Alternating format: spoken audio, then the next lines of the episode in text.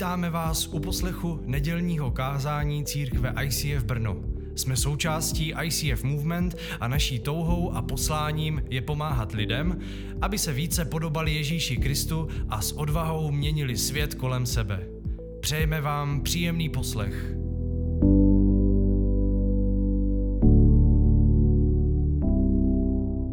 Takže ahoj, dneska končíme eh, naše téma povídání o knize Přísloví, která je 20. v Bibli, proto je napsáno, že to je tajemství 20. knihy, není na tom nic tajného, kromě toho, že Přísloví je 20. kniha, ale Přísloví je speciální kniha v tom, že nám připomíná, že na našem životě záleží. To znamená, že pro nás, věřící, kteří žijeme v Novém zákoně, tak je to o to důležitější. Proto se zmínky v z knihy Přísloví objevují u Jakuba, v listu Jakuba a v Petrových listech, které jsou ty poslední v Novém zákoně, které už jsou víc zaměřený na život křesťanů. Když čteme ty listy, který posílal Pavel, tak to, to teprve církev začíná a největší téma je tam to, že Ježíš Kristus stal z mrtvých a každý, kdo v něj uvěří, má věčný život. Ale potom, jakmile církev už je starší, křesťané už žijí trochu déle, tak pak ty, ty další, další dopisy už navazují na něco jiného a to je, že zdůrazňují, že to, že někdo přijme odpuštění v Ježíši Kristu, neznamená, že na jeho životě už nezáleží. To znamená, že ti, kteří si mysleli, že tu, ten věčný život získají tím, že budou žít dokonale bez jakýchkoliv chyb, tak ti dělali chybu, protože my všichni víme, že hřešíme, ale stejně tak my, co už jsme přijali to odpuštění v Ježíši, víme, že si to nezasloužíme, tak eh, kniha přísloví a stejně tak nový zákon nám zdůrazňuje dobře, vy jste teda přijali zdarma to odpuštění, ale to neznamená, že to je to jediné dobré, co ve svém životě uděláte. Naopak na našem životě záleží. A právě ta kniha přísloví vlastně mluví o jedné důležité věci, o které, o které jsem, která je v knize přísloví nazývána spravedlností a moudrostí od Boha. A my bychom to mohli schrnout do jednoho slova, a to je zbožnost. To znamená žít podle toho, nebo snažit se žít podle toho, jak si myslíme, že chce Bůh. Jak jsem říkal, ten příběh s tím, s tím pohádkovým domem, kdy ten domek v lese obývají tři medvědi a přijde tam ta holčička a přemýšlíme, jakým způsobem vlastně mám žít v tom domě, který mi nepatří. Čí to vlastně je kašička, mám ji vlastně jíst, či je to postýlka, mám si do ní lehnout? A snažíme se získat návod na náš život. Snažíme se žít svůj život, jako kdybychom žili v domě, který někdo postavil a ten někdo nás pozoruje a ten někdo jednoho dne se s námi setká a bude se nás ptat, tak co, žil jsi správně, snažil se pochopit a porozumět těm předpisům, podle kterých máme žít. A o tom je právě kniha přísloví. A dneska se zaměříme na, na zbožnost ve vztazích, protože ona se zaměřuje na, na práci a zaměřuje se na vztahy. To znamená, my žijeme tu víru prakticky ve vztazích k lidem, ve vztazích s lidmi a my se podíváme na různé oblasti. První oblast je, a ta je tam nejčastěji zmiňovaná, je oblast mluvení, což je zajímavé. Opakuje se to v knize Jakuba, tam se podíváme za chvilku, ale právě ústa jsou nejčastěji zmiňované, zmiňovaný problém, který, na který narážíme v knize Přísloví, kde je mnoho, stejně jako v, co se týče práce a zaměstnání, tak je to lenost, tak stejně tak, co se týče vztahů, tak jsou to ústa. Je tam psáno, že dejte si pozor na to, jak co říkáte, protože ústy můžete někomu ublížit, zabít a tak dále. A podle toho, co kdo říká, tak tím vynáší poklad ze svého srdce, řekl Ježíš. A kniha přísloví má hodně k tomu, co říct. První verše jsou tyhle dva. Záplava slov se bez hříchu neobejde, rozumný drží svůj jazyk na úzdě. A druhý, mluvka roznáší tajemství, kudy chodí. Zodpovědný člověk je umí zachovat. Že tady jsou dvě věci. Jedna věc je, že je lepší raději někdy toho říct méně než více. To znamená, že ten, kdo mluví hodně, tak se zvyšuje riziko, že řekne něco, co říct nechtěl a že ta žába, která měla zůstat vevnitř, tak vyskočí ven. A druhý verš nám zdůrazňuje druhou věc a to je eh, schopnost uchovat tajemství. Znáte to, jak vám někdo řekne, říkám to jenom tobě, že jsem těhotný a nikomu to neříkej jinému. a je to jako rozhavená mince, kterou máte v ruce. Chcete to předat někomu jinému. Chcete, chcete tu zprávu zprávu vykřičet do světa, ale tady je napsáno, že právě ten, kdo si dává pozor na svá ústa, tak umí zachovat tajemství, takže tomu lze svěřit trochu víc. Další, dvě, další dva verše. Unáhlené řeči bodají jako meče, jazyk moudrých je ale jako lék. Zlatá jablka na stříbrných mísách jsou slova řečená v pravý čas. Zlatá náušnice, klenot z ryzího kovu, je moudrá výtka pro vnímavý sluch. Tady je psáno právě, že slovem můžeme ublížit stejně jako mečem, stejně jako zbraní. A pak je tady krásným, eh, krásným poetickým jazykem ř- řečeno, že zlatá jablka na stříbrných mísách jsou řečená slova v pravý čas. Že to je, jako kdyby představte si, že jste u někoho na návštěvě a místo bábovky z Alberta přinese zlatá jablka na stříbrných mísách.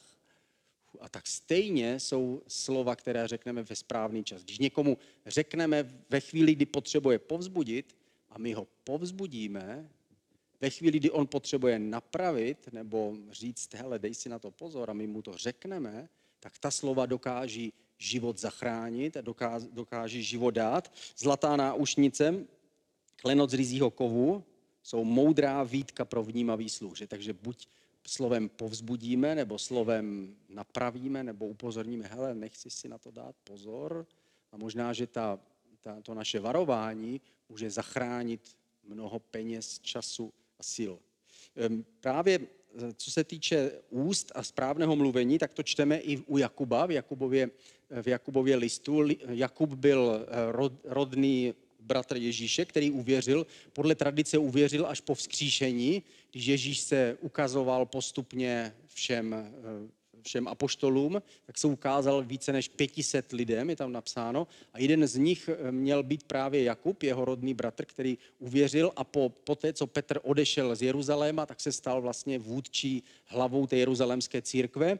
Nakonec, nakonec zemřel mučenickou smrtí, kdy ho v chrámu ho postavili na balkon a řekli mu a odvolej, že Ježíš Kristus stal z mrtvých, nebo tě schodíme dolů. A on řekl, i kdyby jste mě schodili dolů, tak nemůžu popřít, že Ježíš Kristus eh, vstal z mrtvých a, byl, a zemřel mučenickou smrtí. A Jakub byl eh, podle, podle tradice byl člověk modlitby, ale taky člověk židovského zákona, hodně zdůrazňoval židovská pravidla, a které, které náleží židovské víře a on proto se vracel do knihy přísloví a připomínal to věřícím v jeho době, aby skutečně také žili evangelium. To znamená, nestačí jenom, že jste přijali to odpuštění, ale musíte teda žít. Nestačí jenom, že jste přijali, že Ježíš je- byl ten poslušný, který zemřel za vaši neposlušnost, ale teď vy se musíte chovat jako ty poslušní synové. A on tady píše verš ve třetí kapitole 7. 8. verš z Jakuba. Lidstvo se pokouší skrotit každý druh zvířat, ptáků, plazů i morských tvorů. To jsi měla číst, že? A ne, tak to přečti. A daří se mu to. Ale jazyk žádný člověk skrotit neumí. je to fakt lepší. Je to nezvládnutelné zlo, plné smrtelného jedu. Je to lepší, že to čteš ty jako o tom jazyku. A je tady psáno o jazyku a v tomhle místě u Jakuba je vlastně psa, popisován jazyk, že jazyk je jako udidlo pro koně. Víte, co je udidlo? To je takový to železo, který se strčí koňovi za jeho zuby až dozadu.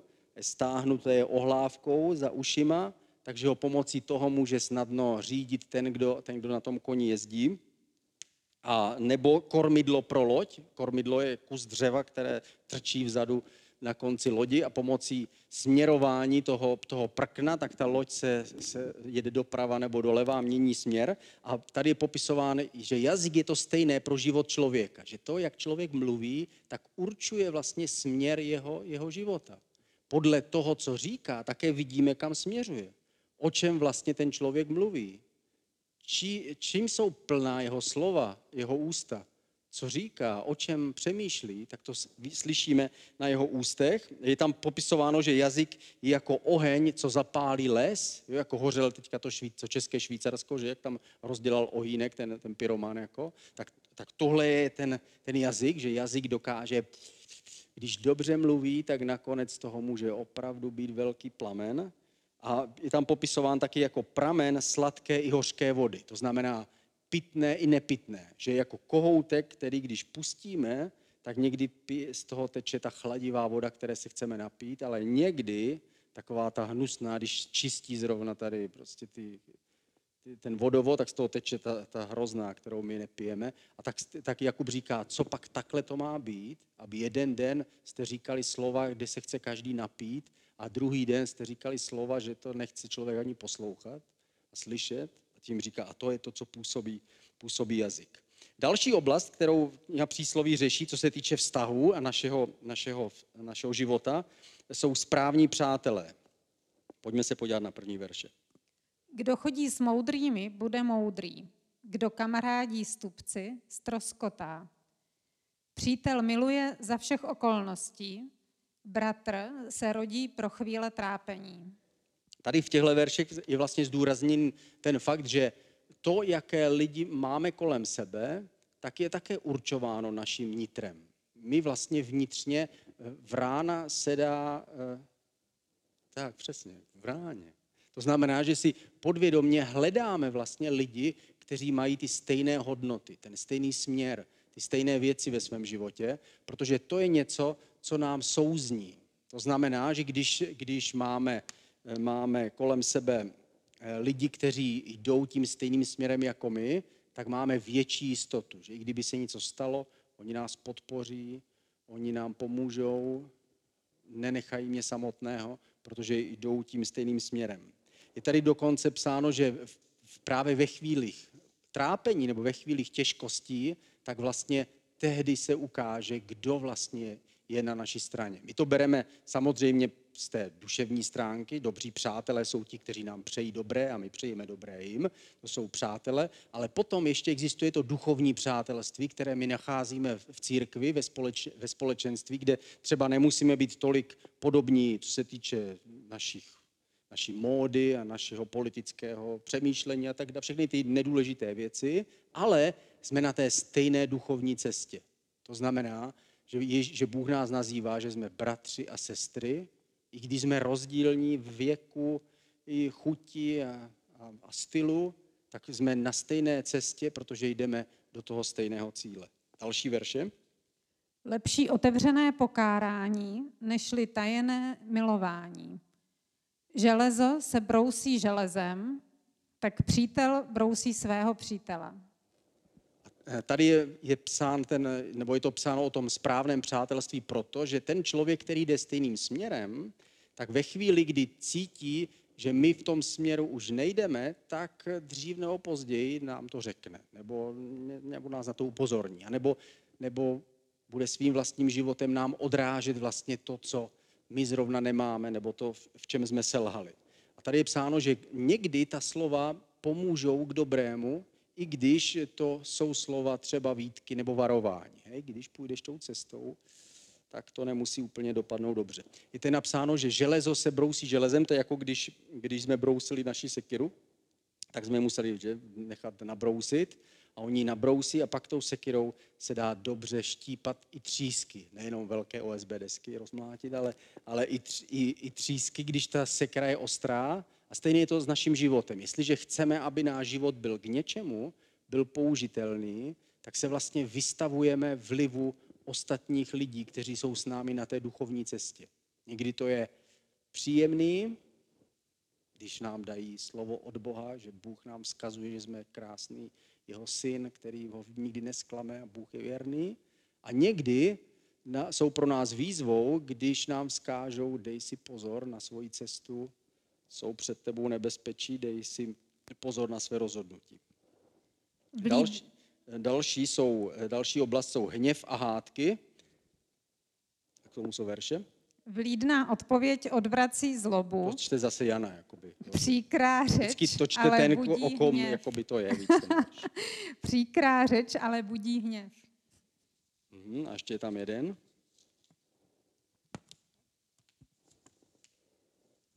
Vznětlivý člověk vzbuzuje sváry, trpělivý dovede spory uklidnit. A tady jsou, že hněv, to znamená, že je lepší, abychom odvrátili ten hněv. Je to podobné, jako když hrajeme ping-pong A hra, jestli jste hráli někdy stolní tenis, tak víte, že čím dřív můžete zasmečovat, tak tím dřív máte větší šanci toho, toho, toho druhého porazit. Takže mu dáte točený smeč a snažíte se co nejrychleji, co, dát co nejsilnější odvrátit ten míč a pokud ten, člo, ten druhý hráč umí odvrátit v klidu ten míček, tak potom můžeme pokračovat dál. A také to znamená, že když na nás někdo zaútočí hněvem, tak máme se vyhnout a odpovědět mu klidně. A tehdy můžeme ten hněv utišit. Jestliže mu vrátíme zpátky stejnou ranou, jako, jako když zasmečuji v tom stolním tenise a chci mu zasmečovat zpátky, tak ta šance, že to chytí, že mu to tam trefím, je velice malá. Spíš musím pomalu odvrátit. A stejně je to s hněvem. Jestliže se nechci hádat, ale, odvrá, ale odpovím mu stejně hněvivě, jako on mluví se mnou, tak pak ta šance, že to skončí hádkou, je velká. Další verše. Ukřivděný bratr se uzavře jak město, rozepře působí jako hradní závory. Upustit od sporu je člověku ke cti, rozčilovat se umí každý hňub. Nebo blázen je tam napsáno. A tady je napsáno, že eh, jestliže se s někým máme spor nebo pohádáme se, tak sice jsou řečená slova, která už po pěti minutách je nevidíme, ale může vzniknout, můžou založit něco, co je stejné, jako když se postaví zeď něco pevného. Znáte to, když se s někým pohádáte, tak pak je problém znova tu zeď nějak probořit nebo obejít nebo tam postavit dveře. Prostě je něco řečeného, je nejlepší je co nejdřív něco s tím se pokusit udělat, doufat, že to nějak se zapomene, zmizí. Někdy to pomůže jenom čas, někdy je potřeba tu, tu zeď bourat, ale eh, víme, že spory a hádky můžou skutečně udělat jako tu neviditelnou, neviditelnou skleněnou zeď mezi lidmi. Další oblasti, projdeme ještě pár dalších oblastí, eh, o které mluví přísloví. Další jsou pomluvy. Pomluvy se tváří jako pamlsky, hluboko do nitra ale padají. Když to říkáme, tak nám to přijde jako dobrý for. Když to říkáme, tak nám to přijde jako dobrá zábava.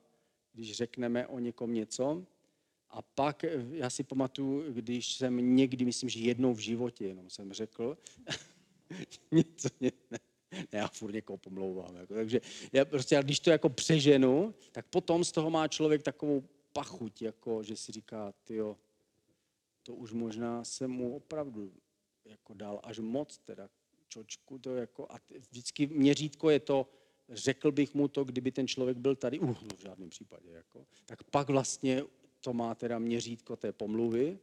A e, i když to vypadá jako dobrý for, tak nakonec to uvnitř prostě cítíme e, v našem nitru. Další oblast e, je škodolibost. Kdo zesměšňuje chudáka, uráží jeho tvůrce. Škodolibý člověk trestu neujde. A tady je, je to spojené s Bohem.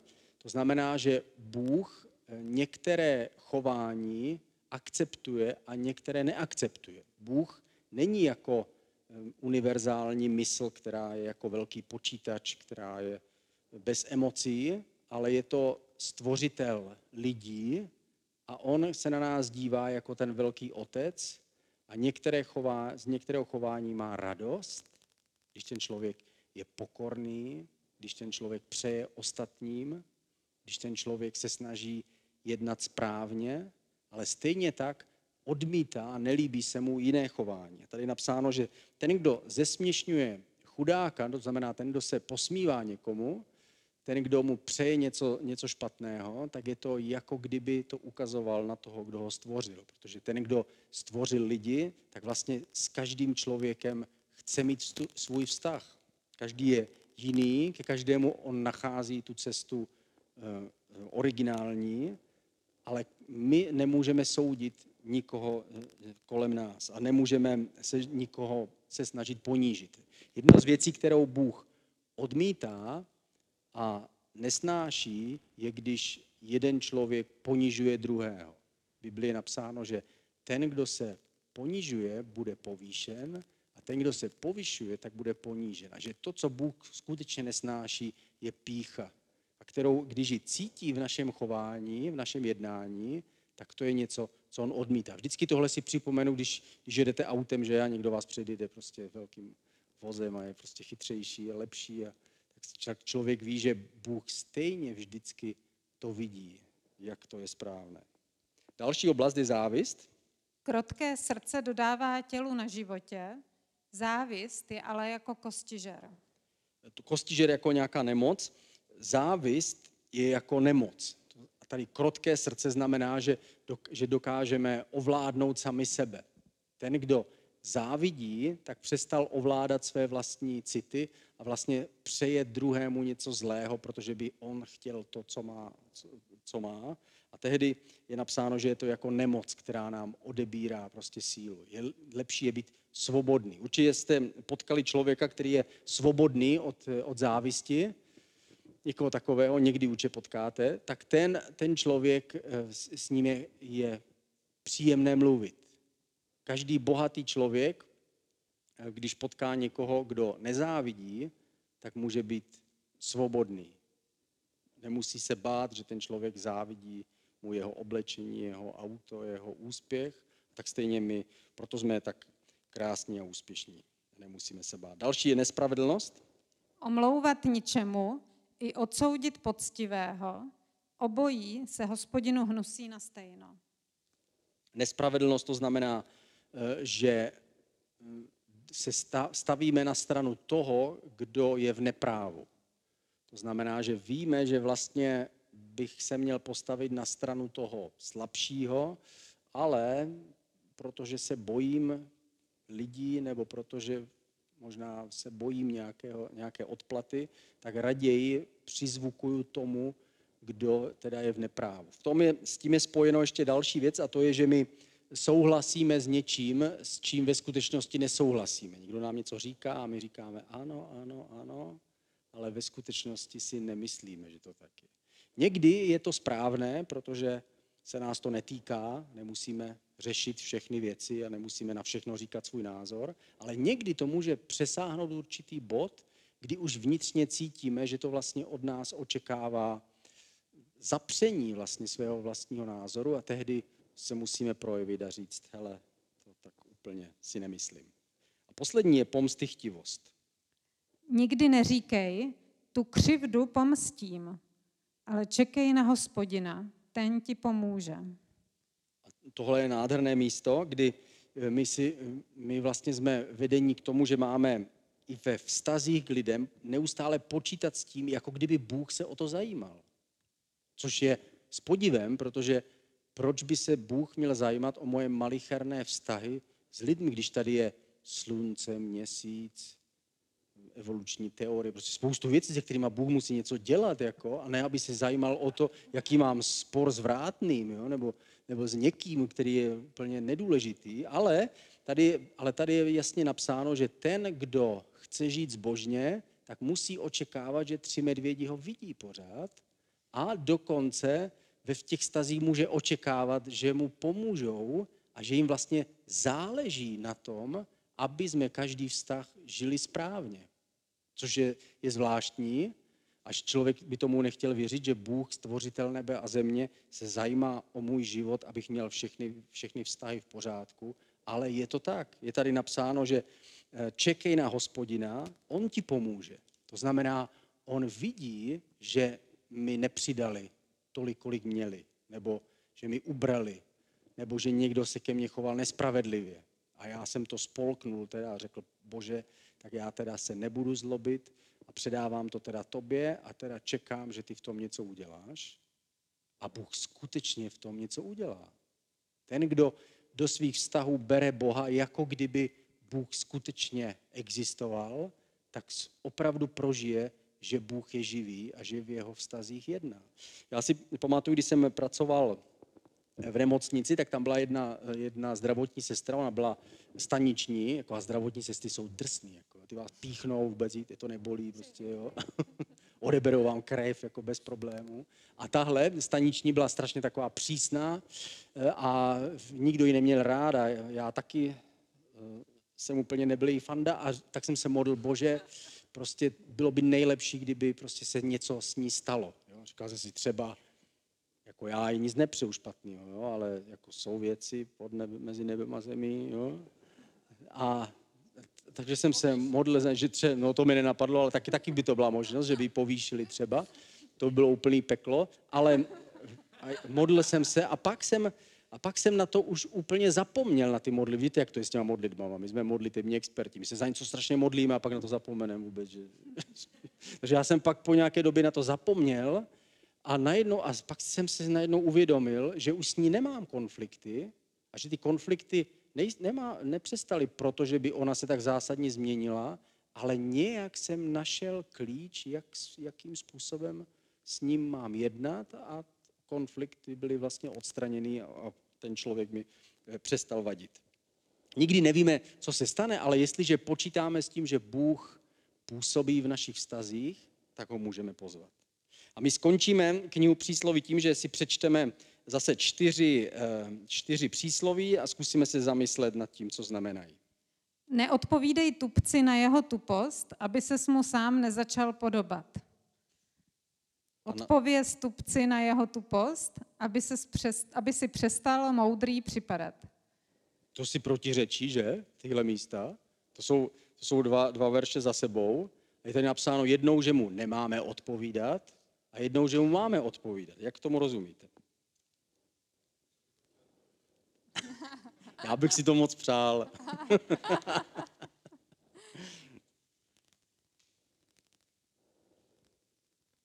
Co vás na tom napadne? Já jsem si, když jsem to četl poprvé, tak jsem si myslel, že to je překlep. Že, že to tam dali omylem jako ten, ten druhý verš. Ale později už jsem to trochu pochopil. Prostě. Přesně. Přesně, asi jak kdy. To znamená, že někdy je lepší neodpovědět, ale někdy je dobrý odpovědět. Je to stejný jako s tím, někdy je lepší to nechat být, když někdo říká něco, co třeba já úplně s tím nesouhlasím, a někdy je dobrý se ozvat. To znamená, že máme být, být moudří a přemýšlet nad tím, jestli to překročilo už nějakou míru a nějakou mez. Jestli někdo eh, příliš moc na nás machruje, eh, tak eh, nemáme mu odpovědět v tom stejném duchu. To znamená, on řekne a my řekneme ale místo toho máme ho srazi, zkusit srazit z té tuposti dolů. To znamená, máme se pokusit mu říct, hele, a víš o tom, že jako... No? Fakt? o tom, že země je kulatá. A další verš. Tahá za uši rozběhnutého psa, kdo plete se do sporu, jenž se ho netýká. Tak, kdo má psa? Co se stane tomu člověku, kdo, kdo, je, kdo není jeho pán a bude ho tahat za uši? Když je to pořádný pes. Když je to takový pejsek, jako máme my.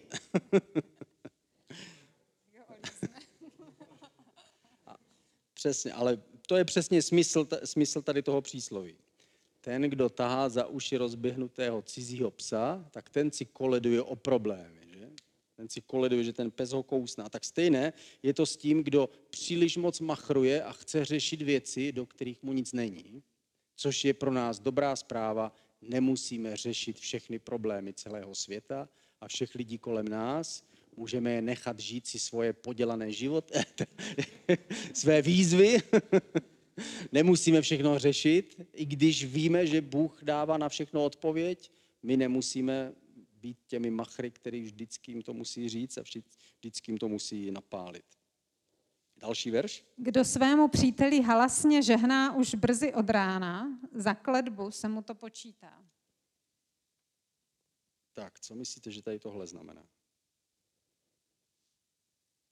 To při, přitom to vypadá jako dobře, jakože že mu halasně žehná. O Miloš, já ti žehnám, ať se ti daří. A Miloš by byl rád. Ale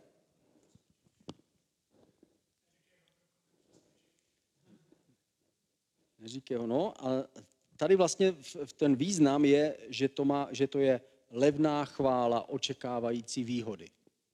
To znamená, ten, kdo příliš moc je pozitivní a příliš moc tě, tě chválí a příliš moc ti vynáší a říká, jak je to skvělý, tak člověk po určité chvíli už má trochu v sobě otazník, jestli je fakt mě tak miluje, anebo jestli tím něco nesleduje jiného. Ve, tak ve mně, ve mně vždycky, když je někdo hodně negativní, že jo, tak člověk si říká, je, ty chudák, s tím tady nechci být. Ale když je někdo hodně pozitivní, tak a k mé osobě, tak počase taky už to začíná být uh, trochu zvláštní, jako proč, proč to tak je, co ten člověk čeká. A poslední verš, tím skončíme. Viděl si člověka, co v řeči pospíchá, více se dá čekat od hlupáka. A tady tohle je trochu eh, specifický místo. Některé přísloví trošku dávají zabrat, je jich tam asi čtyři nebo pět, co, co jsem našel, kde je potřeba si dohledat, co vlastně je, je tím myšleno. A tady vlastně ten člověk, co v řeči pospíchá, je typ člověka, který je nepoučitelný, svévolný, bez zábran, který okamžitě vždycky má připraveno svoje řešení, svoji odpověď, vždycky na prvním místě je jeho život, jeho myšlenka, jeho nápady. A ten, kdo takový je, tak je napsáno, že se více dá čekat od hlupáka než od ní. To znamená, ten, kdo je přemrštěně agresivně sobecký, když u někom vidíte, že, že to je jedno velké ego, tak víme, že tenhle člověk ten život nebude mít úplně šťastný. A to je před čím Bůh nás varuje. On chce, abychom my svoje ego dali jemu a abychom se rozlídli v tom domku našeho života a řekli si, Bože, jak chceš, abych žil, kterou kaši mám sníst, na kterou židli si mám sednout, nebo mám zůstat stát, mám počkat, mám spát, nebo bdít, můžu si pustit telku. Tak víme, že někdy nejsou tolik důležité ty odpovědi, jako to, že se takhle ptáme. Ve chvíli, kdy my se ptáme a hledáme Boží vůli, už to samo o sobě je vlastně součástí Boží vůle. Když my se ptáme takhle, tak vlastně se ocitáme přímo v centru Boží vůle. Víte, kdy, kdy přestává náš život být zaměřený na Boha? Když se přestáváme ptát, Bože, co si přeješ v mém životě? Dělám to, co ty si přeješ? Žiju správně, jak ty chceš? Jsem na správném místě? Ve chvíli, kdy se přestaneme ptát tyhle otázky, tak víme určitě, že jsme na špatném. I když jsme v tom nejhezčím domě. Ježíši, tak my se modlíme a chceme tebe hledat a chceme žít podle toho, jak ty si přeješ. Nechceme jenom přijmout to tvoje odpuštění, věčný život, tu tvoji pomoc a smrt, kterou si za nás měl, ale chceme taky žít tak, abychom se ti líbili. A ty víš, že nejsme dokonalí, že děláme chyby a víme, že od nás neočekáváš dokonalost, ale očekáváš od nás poslušnost a že se budeme snažit poznávat tvoji vůli. Tak my se teďka chceme ptát, Ježíši, jaká je tvoje vůle v našem životě? Jaká je tvoje vůle pro naše manželství, pro naši rodinu, pro naši práci, kde jsme, Líbí se ti to, jak ti sloužím? Ježíši, tak my předkládáme svoje životy před tebe. Amen. Děkujeme za poslech nedělního kázání. Aktuálně se scházíme v komunitním centru Rubínek v Žabovřeskách každou neděli v 17 hodin a budeme rádi, když se přijdete podívat osobně. Více o nás najdete na stránkách www.icf.church lomeno Brno nebo na Facebooku Brno ICF.